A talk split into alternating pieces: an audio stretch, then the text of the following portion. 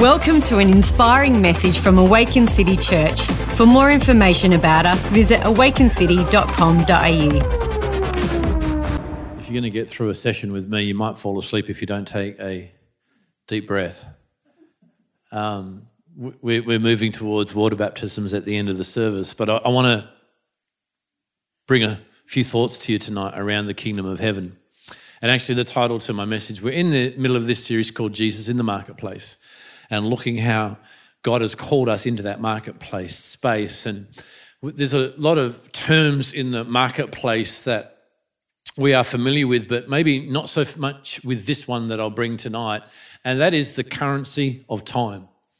We often look at money as currency, we don't see the true value of what we have been given in the currency of time. Can I suggest to you that if you, in a business deal or in some sort of financial investment, you lose money, let's say you lose $1,000, the good thing about losing $1,000 is you can get that $1,000 back. Would you say amen to that? The bad thing about the currency of time is you cannot get last week back.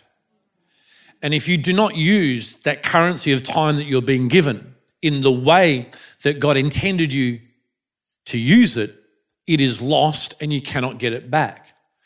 And so we're going to go to Matthew chapter 6 and start right there where Jesus spoke about the kingdom of heaven and then look at a few thoughts on the way down. Are you ready? This is how it reads. So then, forsake your worries. Why should you say, What will we eat, or what will we drink, or what will we wear? For that is what the unbelievers chase after. Doesn't your heavenly Father already know the things your body requires? So, above all, constantly seek God's kingdom and his righteousness, then all these less important things will be given to you abundantly. Refuse to worry about tomorrow. I'm going to stop there and pray. Father, right now, as I spoke those words, I heard thoughts shouting back at me are you serious? How can I not worry about the things tomorrow? But God, we bring those thoughts captive now, present them to you, and we grab hold of this word. We're reminded, God, that you said when you teach us from your word, that we should apply it to our lives and we'll build our house upon a solid foundation rock so that when storms come, when rains come, our house will not be flooded and pushed over, but it will stand the test of a storm. So, God, tonight I pray that this word would be received with faith in Jesus' name. Amen. Refuse to worry about tomorrow, but deal with each challenge that comes your way one day at a time.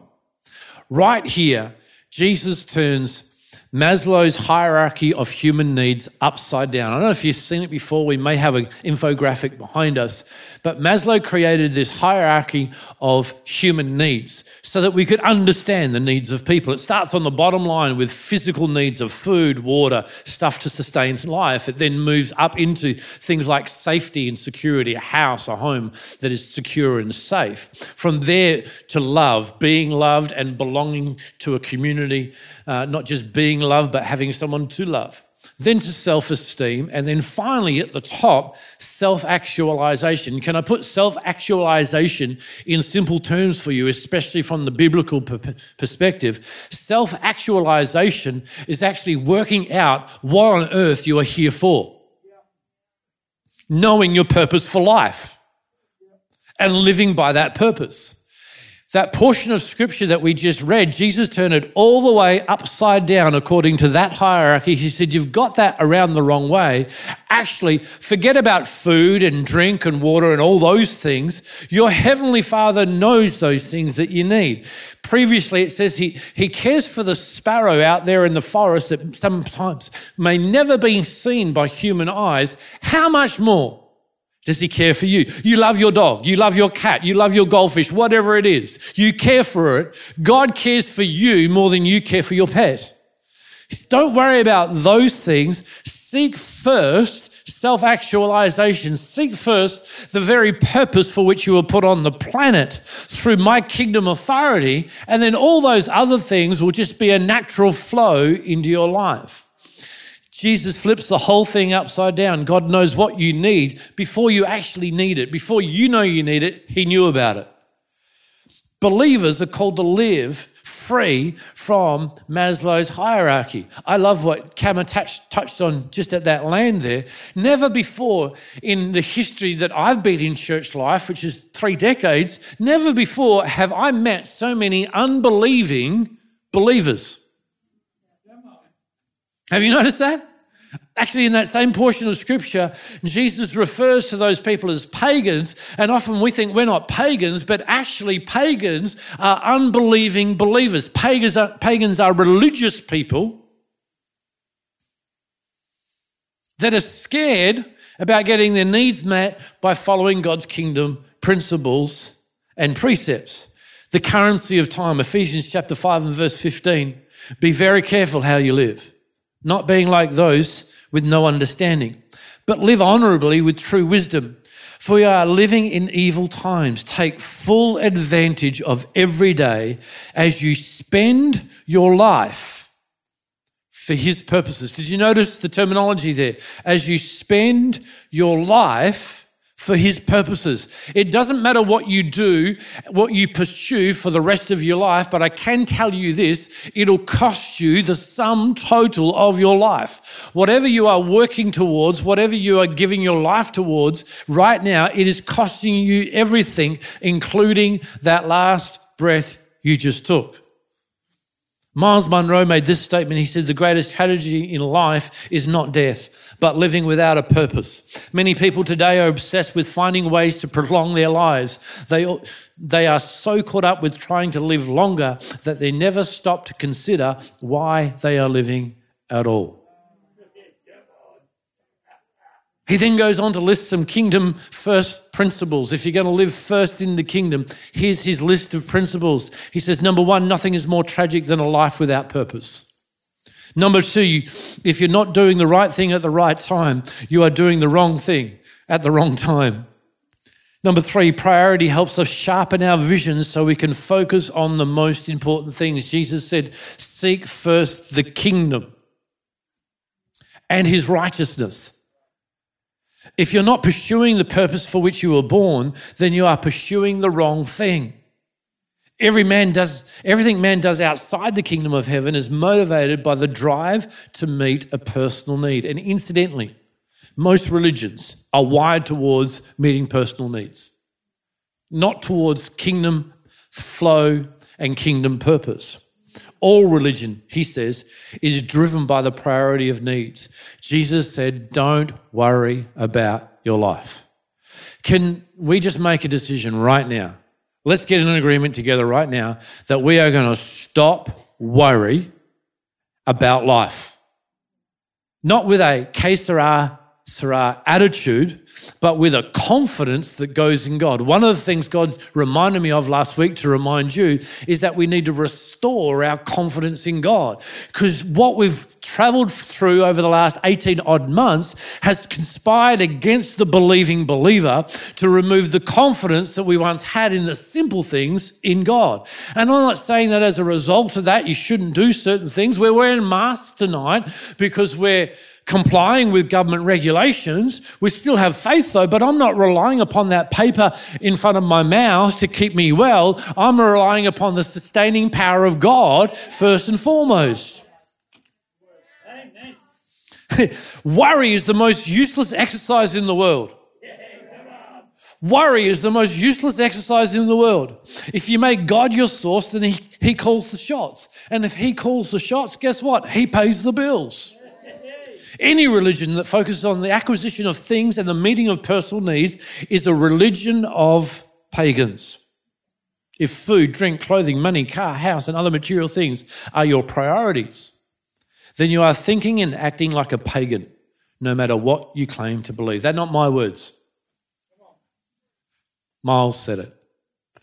It's time for us to stop living according to Maslow's hierarchy of needs and start living by the principles and priorities of the kingdom of heaven. This does not mean that we should quit our jobs and sit around waiting for God to drop all of these things in our lap. It does mean that even as we work from day to day in our jobs and professions, we are living for other priorities, God's priorities, supremely and serenely confident that He has us covered. There is no surer antidote to stress, anxiety, and worry. I'll say it again there is no surer antidote to stress, anxiety, and worry than putting our confident trust in God to be able to provide everything that we need ahead of time. I understand that we're at all different levels and stages and ages of pursuing the kingdom of God as our primary concern. I understand that. Some of us are at the beginning, some of us are well on the way, some of us are mastered it, and that's where we live day in, day out. And hallelujah, God bless you, amazing. But regardless of where we're at, I think God has called us to do all that we're called to do in our kingdom purpose as sons and daughters with a shepherd's instinct, a housekeeper's mindset, and the Father's compassion. As you travel through the Gospels, you get to a chapter in Luke chapter 15 where Jesus is being accused of hanging out with notorious sinners. Imagine being called a notorious sinner. Are there any notorious sinners in the house or ex notorious sinners? Any? Anyone own up? Thank you. I thought I was going to be alone. Whew. He was hanging out with notorious sinners and marketplace people, tax collectors. And the religious crew were accusing him of all kinds of things. And so often Jesus was quiet when he heard those things, but this time he responded. And he responded by telling three stories in a row. The first story was the story of the shepherd, the guy that leaves the 99 to go after the one sheep that was lost. And the Bible says, Jesus said, when he, goes, when he finds that one lost sheep, he picks it up, puts it on his shoulders, and carries it back to the flock. Then he told a second story because he wanted to make a strong point about the kingdom culture. He says, it's like a housekeeper who has 10 gold coins, but suddenly notices one is missing. She forgets about the nine and puts them down, and she turns the whole house upside down until she finds that one coin. And then the final story, which is the most popular story in Christian gospel teaching and preaching, is the story of the prodigal son. That's what we've called it, but it's really the prodigal father because to be prodigal means to be careless. And if you actually look at the story, the father was careless with his wealth and with his love. He was careless towards his sons. When his younger son comes to him and says, You know what, dad, I don't want to wait until you drop off the perch. I want my inheritance now so I can leave the house and go and live my life my way. And guess what father does? He says, Okay, son, and he shells it out. Actually, if you read the story, he divided his inheritance to both sons. And one went off and wasted it on prodigal living. And then when he comes to himself and works out, hey, doing it my way has not worked. I've spent everything. I've lost everything. At least if I head back home and become a servant, I'll have a place to sleep. I'll have food to put on the table. I'll be okay as a servant. He heads home. You know the story. And when he's heading home, the father sees him. Interesting. Really interesting. Was dad out there morning, noon, and night waiting for his son to come home? I think so. And when his father sees him, and for Jesus to tell this story in this way, in that day, in that culture, it was very undignified for a father of that kind of wealth, that kind of standing in the community, to run towards his son. But he ran to him. He greeted him he was affectionate to him. He didn't even give his son a chance really to finish his whole discourse to where he said, I've sinned against you and I've sinned against heaven. He stopped him and said, Son, you're back home. He puts a coat on him a coat of righteousness and identity, puts a ring of authority on his finger, and then puts sandals on his feet. Servants would have had to come and wash his feet to put the sandals on. And his father was saying to him, You know what? Your identity hasn't changed because of where you've been, uh, where you've been, and you're not going to have to work yourself back to a place where you get your authority back. Here it is. That ring was his credit card, his pay pass, wherever he went. And he says, and I'm not going to talk to you about your past. I'm just going to wipe it out, clean your feet, put new sandals on. You're getting a brand new start. And he brings him in. Now we all know the story about the son, the prodigal, being restored. But then there's the elder son who gets really ticked off over the fact that dad's thrown a party for him because he's home. And when he hears the music, he doesn't even understand what he's hearing. Now, can I ask you this question? What kind of person does not know what music is? An angry kind of person. And he comes to his father and says, I can't believe you've done this. This is my version of the Bible. But if you read it, you'll find out it's within a safe zone. I'm thinking the son, the older son, was saying he haven't even given him time to prove himself. He's not gone through a period of actually seeing if he's genuine. He could be here to do you over again. He, he's probably had all those questions, but the father says, "You know what? We must celebrate. We must. There must be joy." Actually, if you you read all three stories, you find that every story talks about the celebration and the joy of the sheep that was found, the coin that was found, and the son that returned home. When you read the final account, though, of the father and the two sons. It's really interesting that the young son went out and lived his sinful life and came back into the house. But the older son was out of the house and would not come back in because the younger son was in there. And the story finishes there. it kind of stops there and you go, oh my gosh, Jesus did not finish off the story. Could it be possible that the older son who was living right, coming to church and doing all the right things and in the Father's house, could it be that he ended up outside of the house while the prodigal finished inside the house? Possible. But what you find about the Father is he didn't just restore the younger son, he worked at reconciling the relationship between the two sons. And so when I say that God has called all of us to have a shepherd's instinct, have you thought about it? That the shepherd carried the sheep back to the flock. The shepherd's instinct is to refresh and refuel sheep. He leads beside still waters. It's to protect and guide. Think about David, who protected his father's flock from the lion and the bear.